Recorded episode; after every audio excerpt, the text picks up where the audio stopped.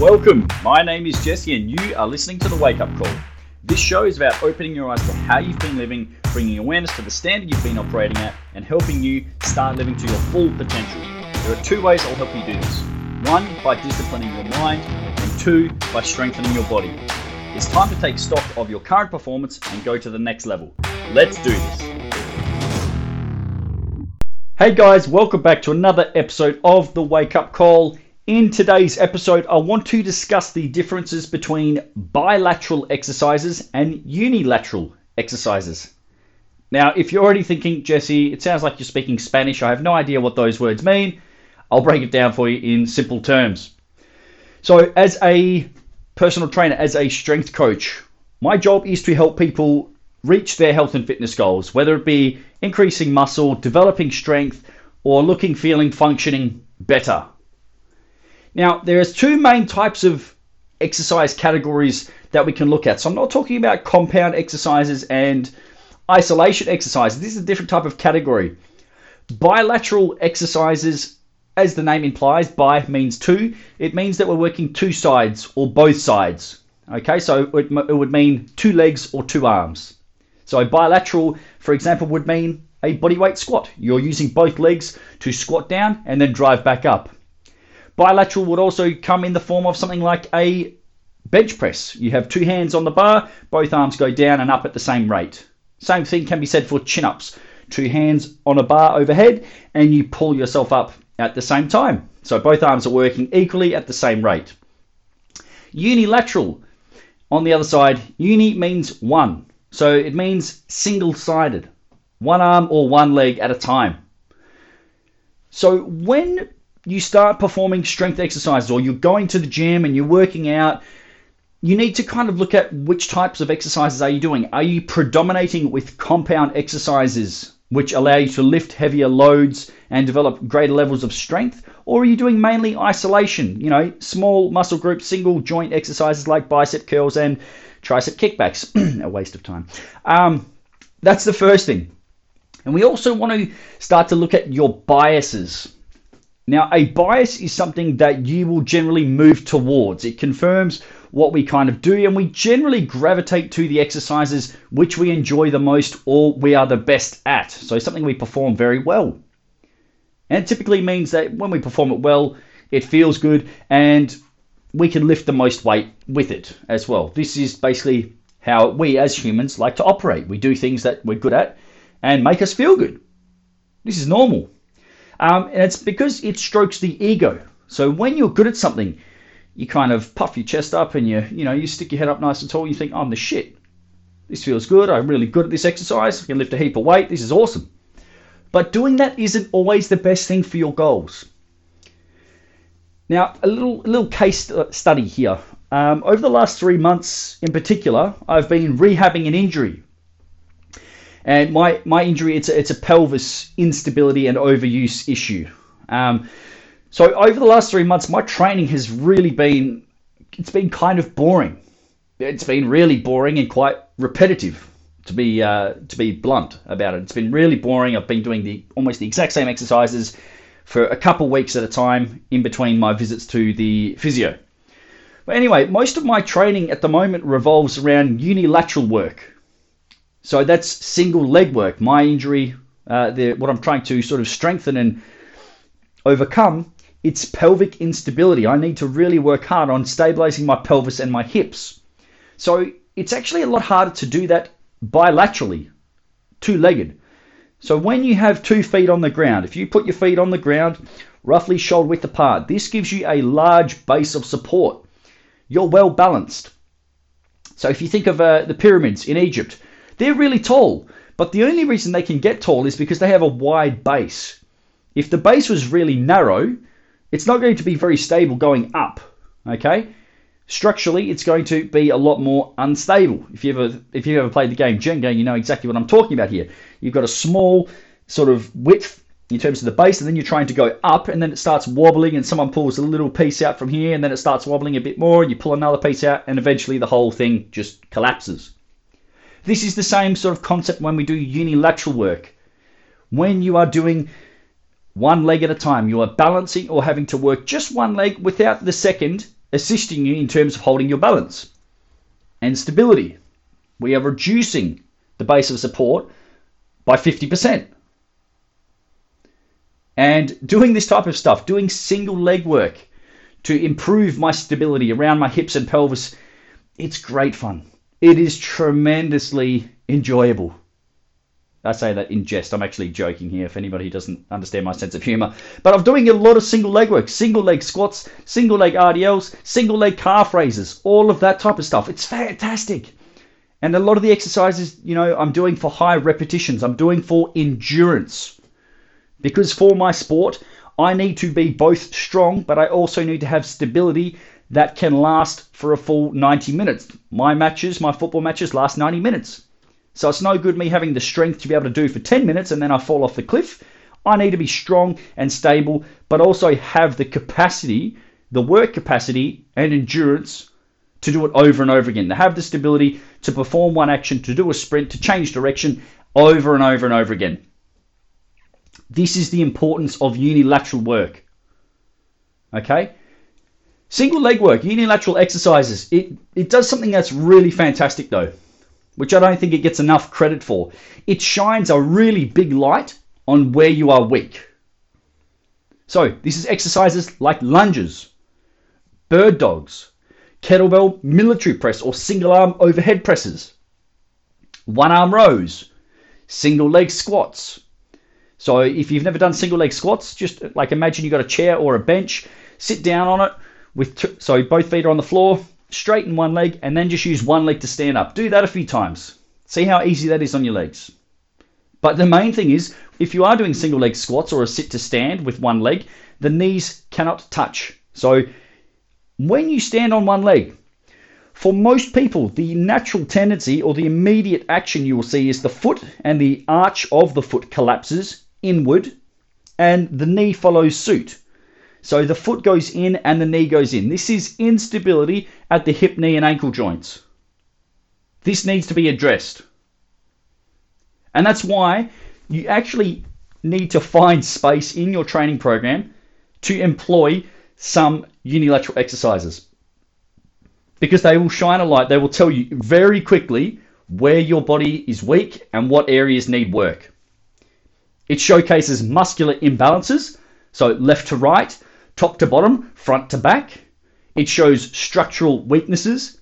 And it also shows you immediately, it's light and day, which area needs stability. Very simple test for you. You can do is stand on one leg. Try do that on your left side and do it for 30 seconds.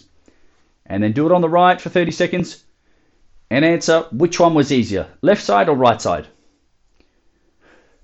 Funnily enough, doing that exercise, most people are actually stronger on their left.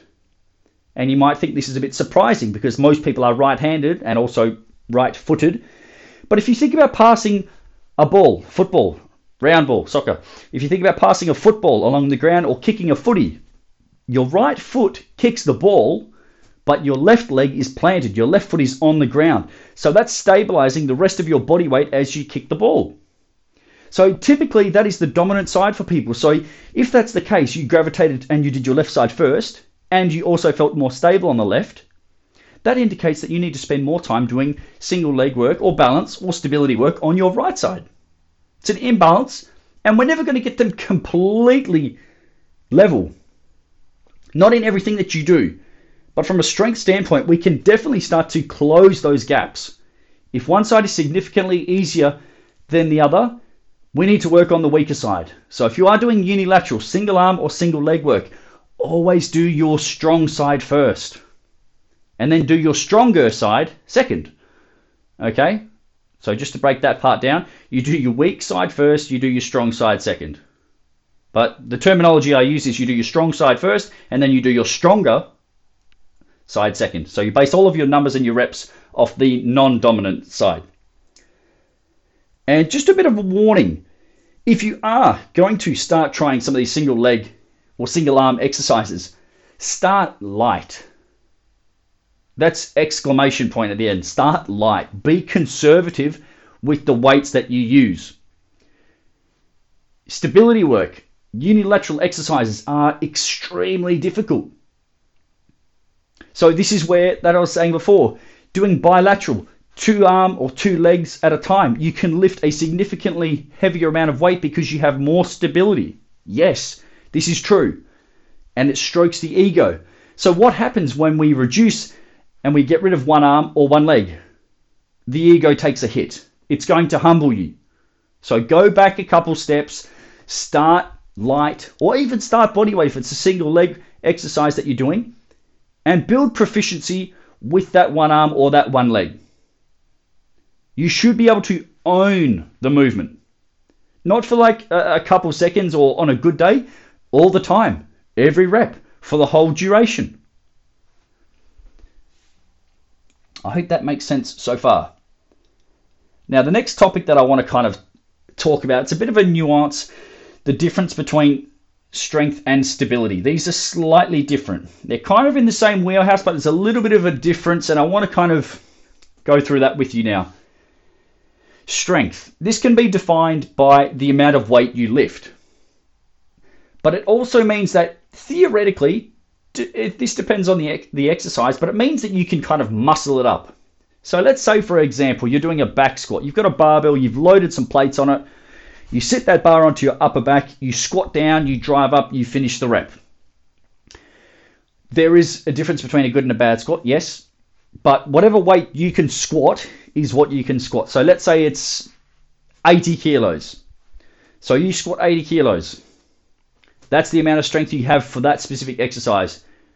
Your one rep max, so you can squat 80 kilos for one rep. Awesome, that's your strength.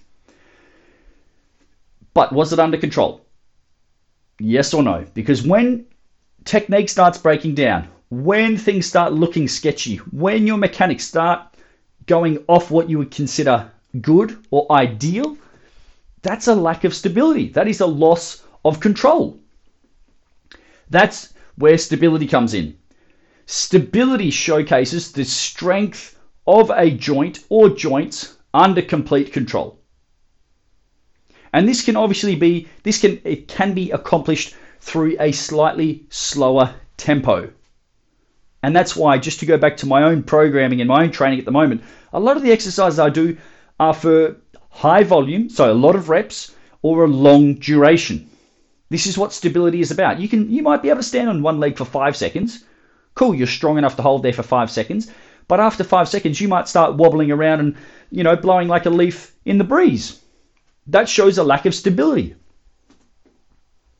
So, what I'm trying to say here is you could be very strong, but also very unstable. And I've seen I've seen this a lot over the years. There's some some big strong guys, they lift really heavy weights, but there's a there's a real loss of control. They just never look in control or they don't ever look like they can own the weight.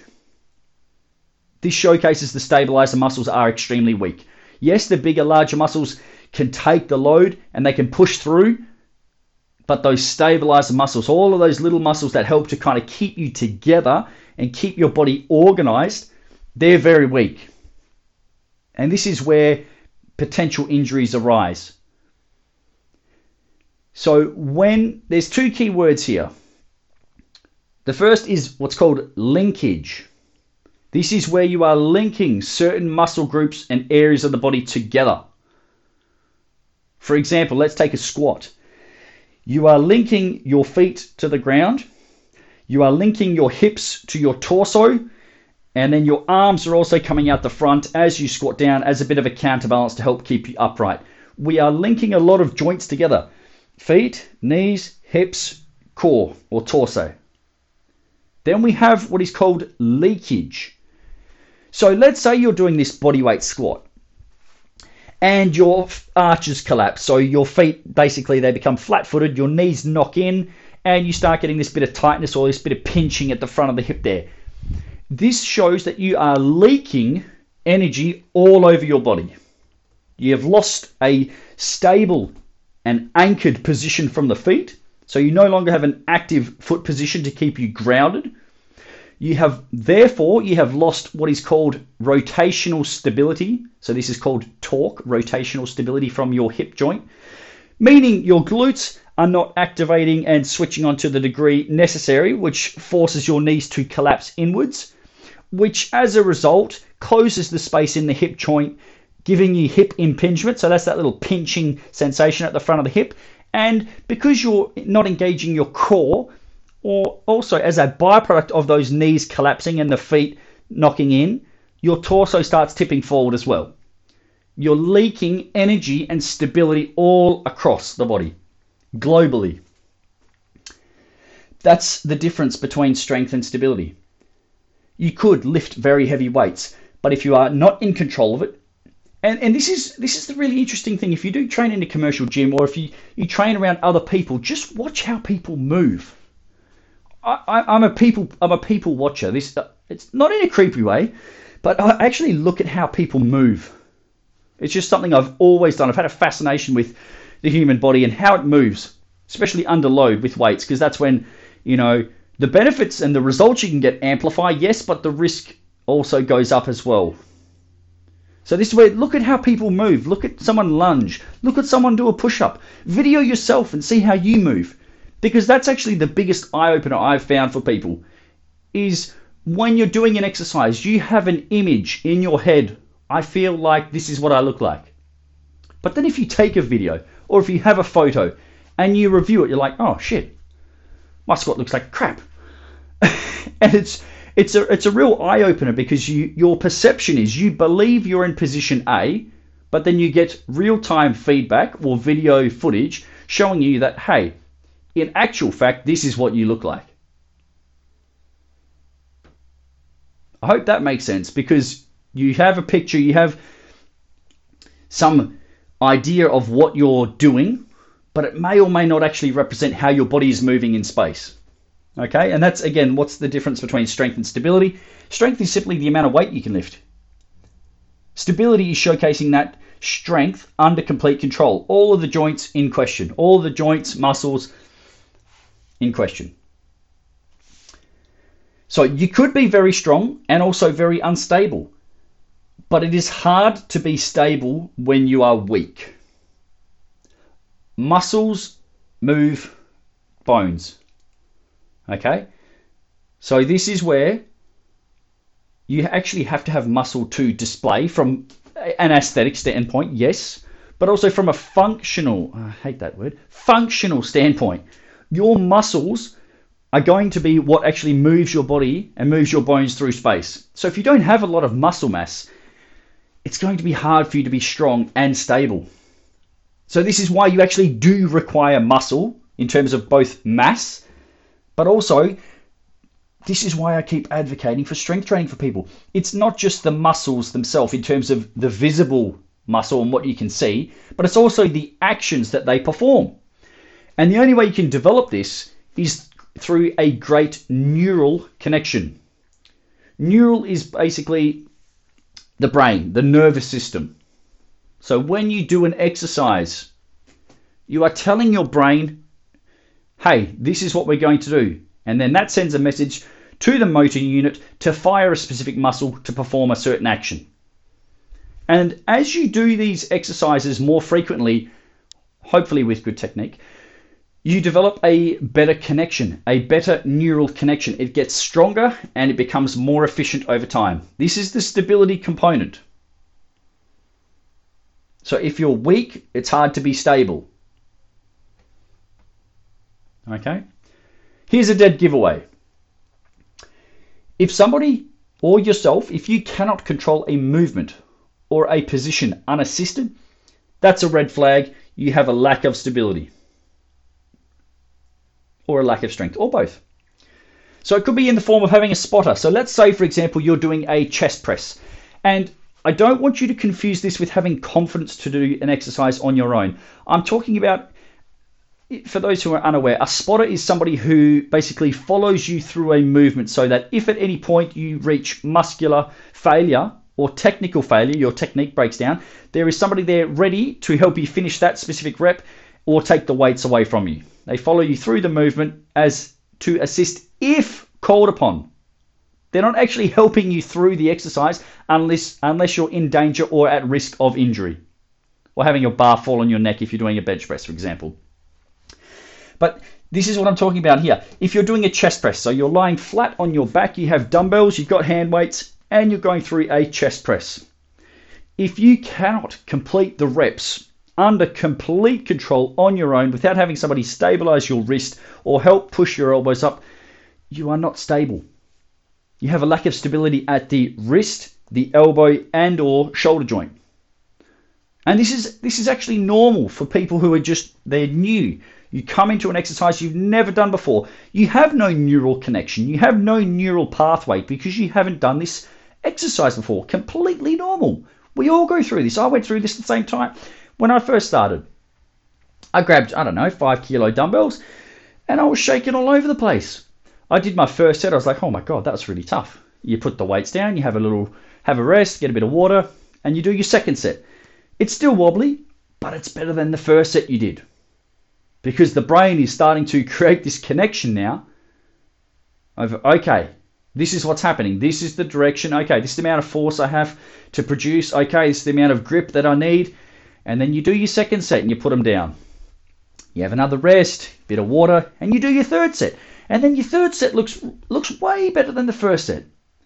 So yes, you haven't developed, you know, significant more amount of muscle mass in, you know, 3 or 5 minutes, but what you're doing is you're developing a neural connection. Your nervous system is starting to connect the dots, so to speak. Okay, if I don't grip the dumbbells tight, my wrist goes floppy.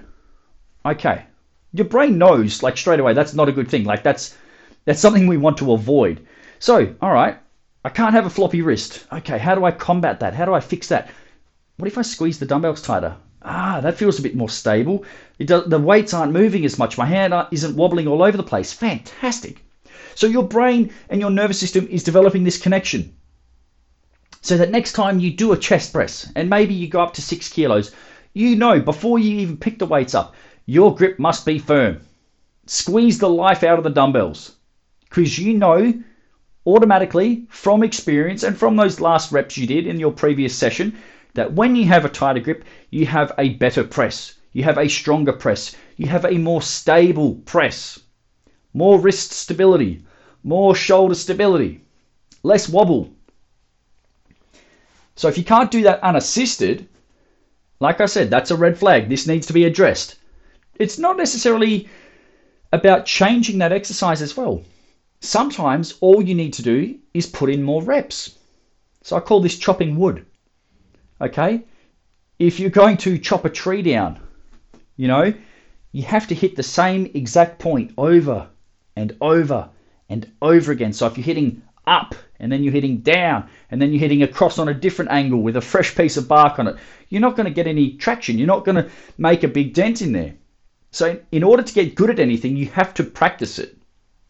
So, that's the upper body if we think about a chest press.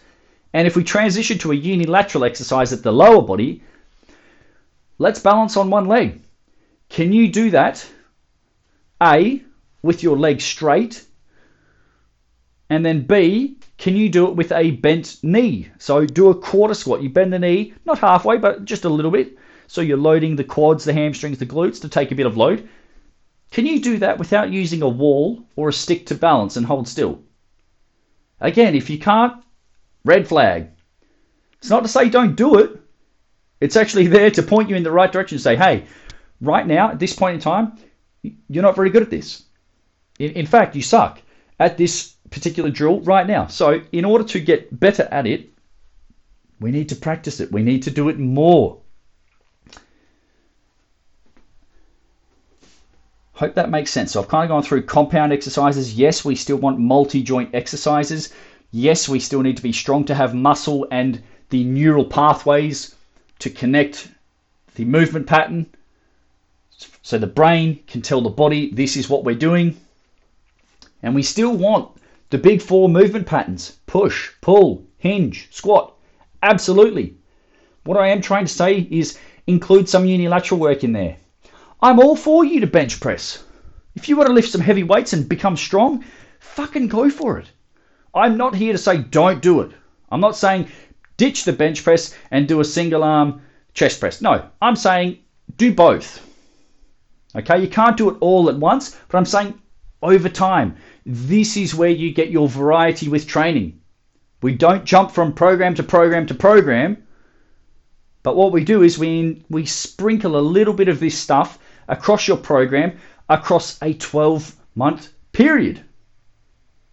So the way that I write my programs, they're four weeks at a time.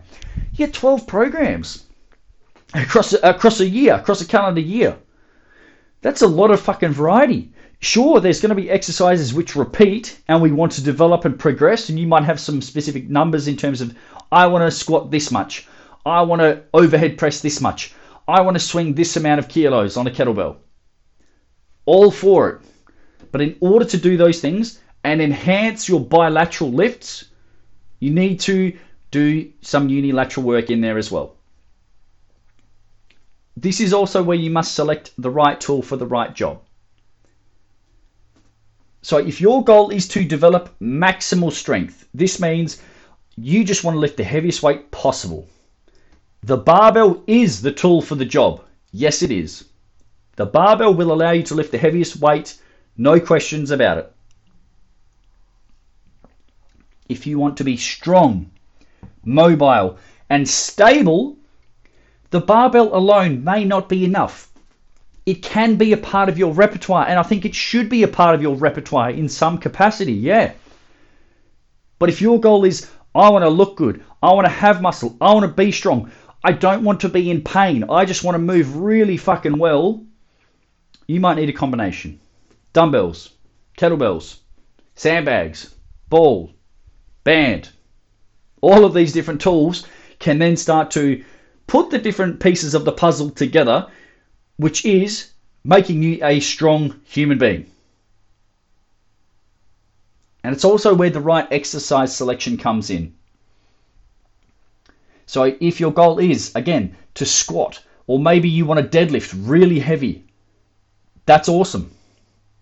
I'm here to, I'm backing you. I'm like, go for it. Yes, let's do it. Let's load that bar up. But you also need to make sure that you have stability where you need it so you can lift those heavy weights.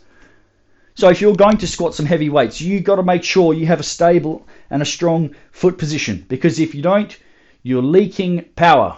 You have not linked your foot to your knee to your hip. So it's going to be impossible for you to do a really heavy squat effectively and safely. Same thing for a deadlift if you can't even do an RDL correctly without, you know, oh, my lower back hurts when I do an RDL, if you can't even do that, you've got no right to, to lift a barbell from the floor because you haven't even mastered the hip hinge pattern yet. And I use the word yet because I'm not here to say don't lift a bar. I use any and all tools, all of them. But you've also got to make sure you have the stability.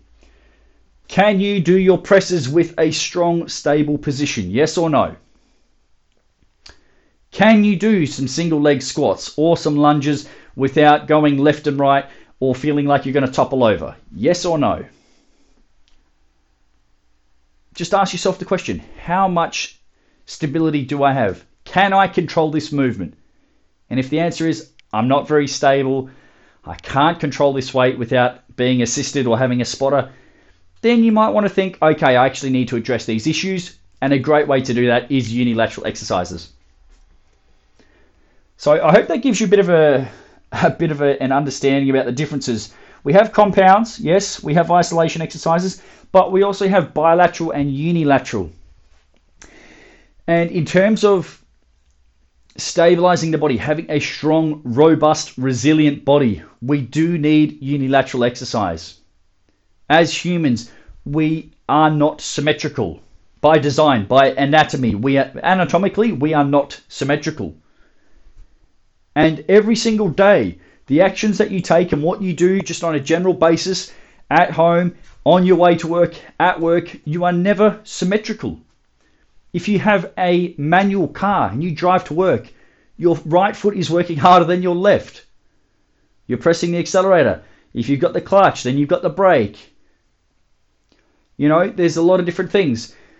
If you drink coffee only with your right hand, that is an imbalance. It's a small imbalance, but if you have six cups of coffee a day, there's six times that you have imbalanced the body. And that's an extreme example, I know that. But I am saying is all of these little imbalances add up over time. And if you want to perform to a high level, if you want to be strong, if you want to compete in obstacle course races, if you want to do six hour uncover events, if you want to push your body and see what it's actually capable of, you need to make sure that both sides are strong and stable. That's what I'm saying.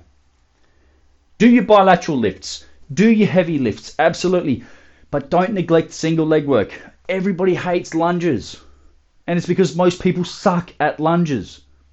Right there, that is a big spotlight saying, hey, hello, you need to do me more, you need more lunges.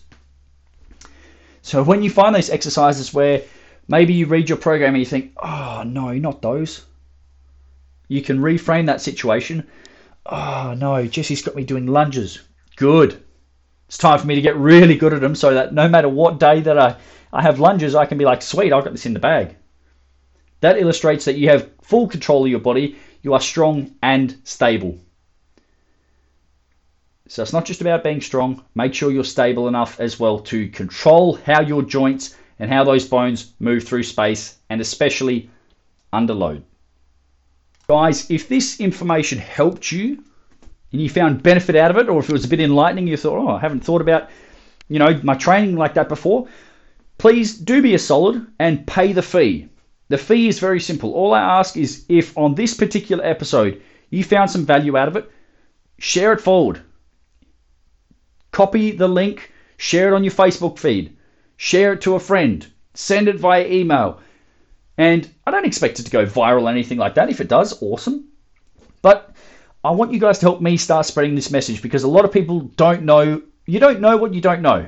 I know this information. I know like like the back of my hand.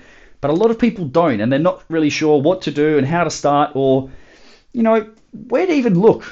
So that's where if you if you think someone else could benefit from this information, it's up to you. It's your responsibility to make sure that they get this information. So please pay the fee, share it forward so someone else can benefit from this information as well, guys. I really appreciate it, and it means more than you realize when you do that as well. So thanks for listening. I hope you found it beneficial and got something out of it and can now use it in your own training moving forward. Thanks for listening, guys. See you next time. If you loved the wake up call, found it entertaining, or got some benefit out of listening, I would appreciate you helping me to spread the word. Please share it with a friend or on social media so that you can pay it forward and give someone else the opportunity to improve themselves like you just have. Thanks for listening. We'll see you soon for another episode.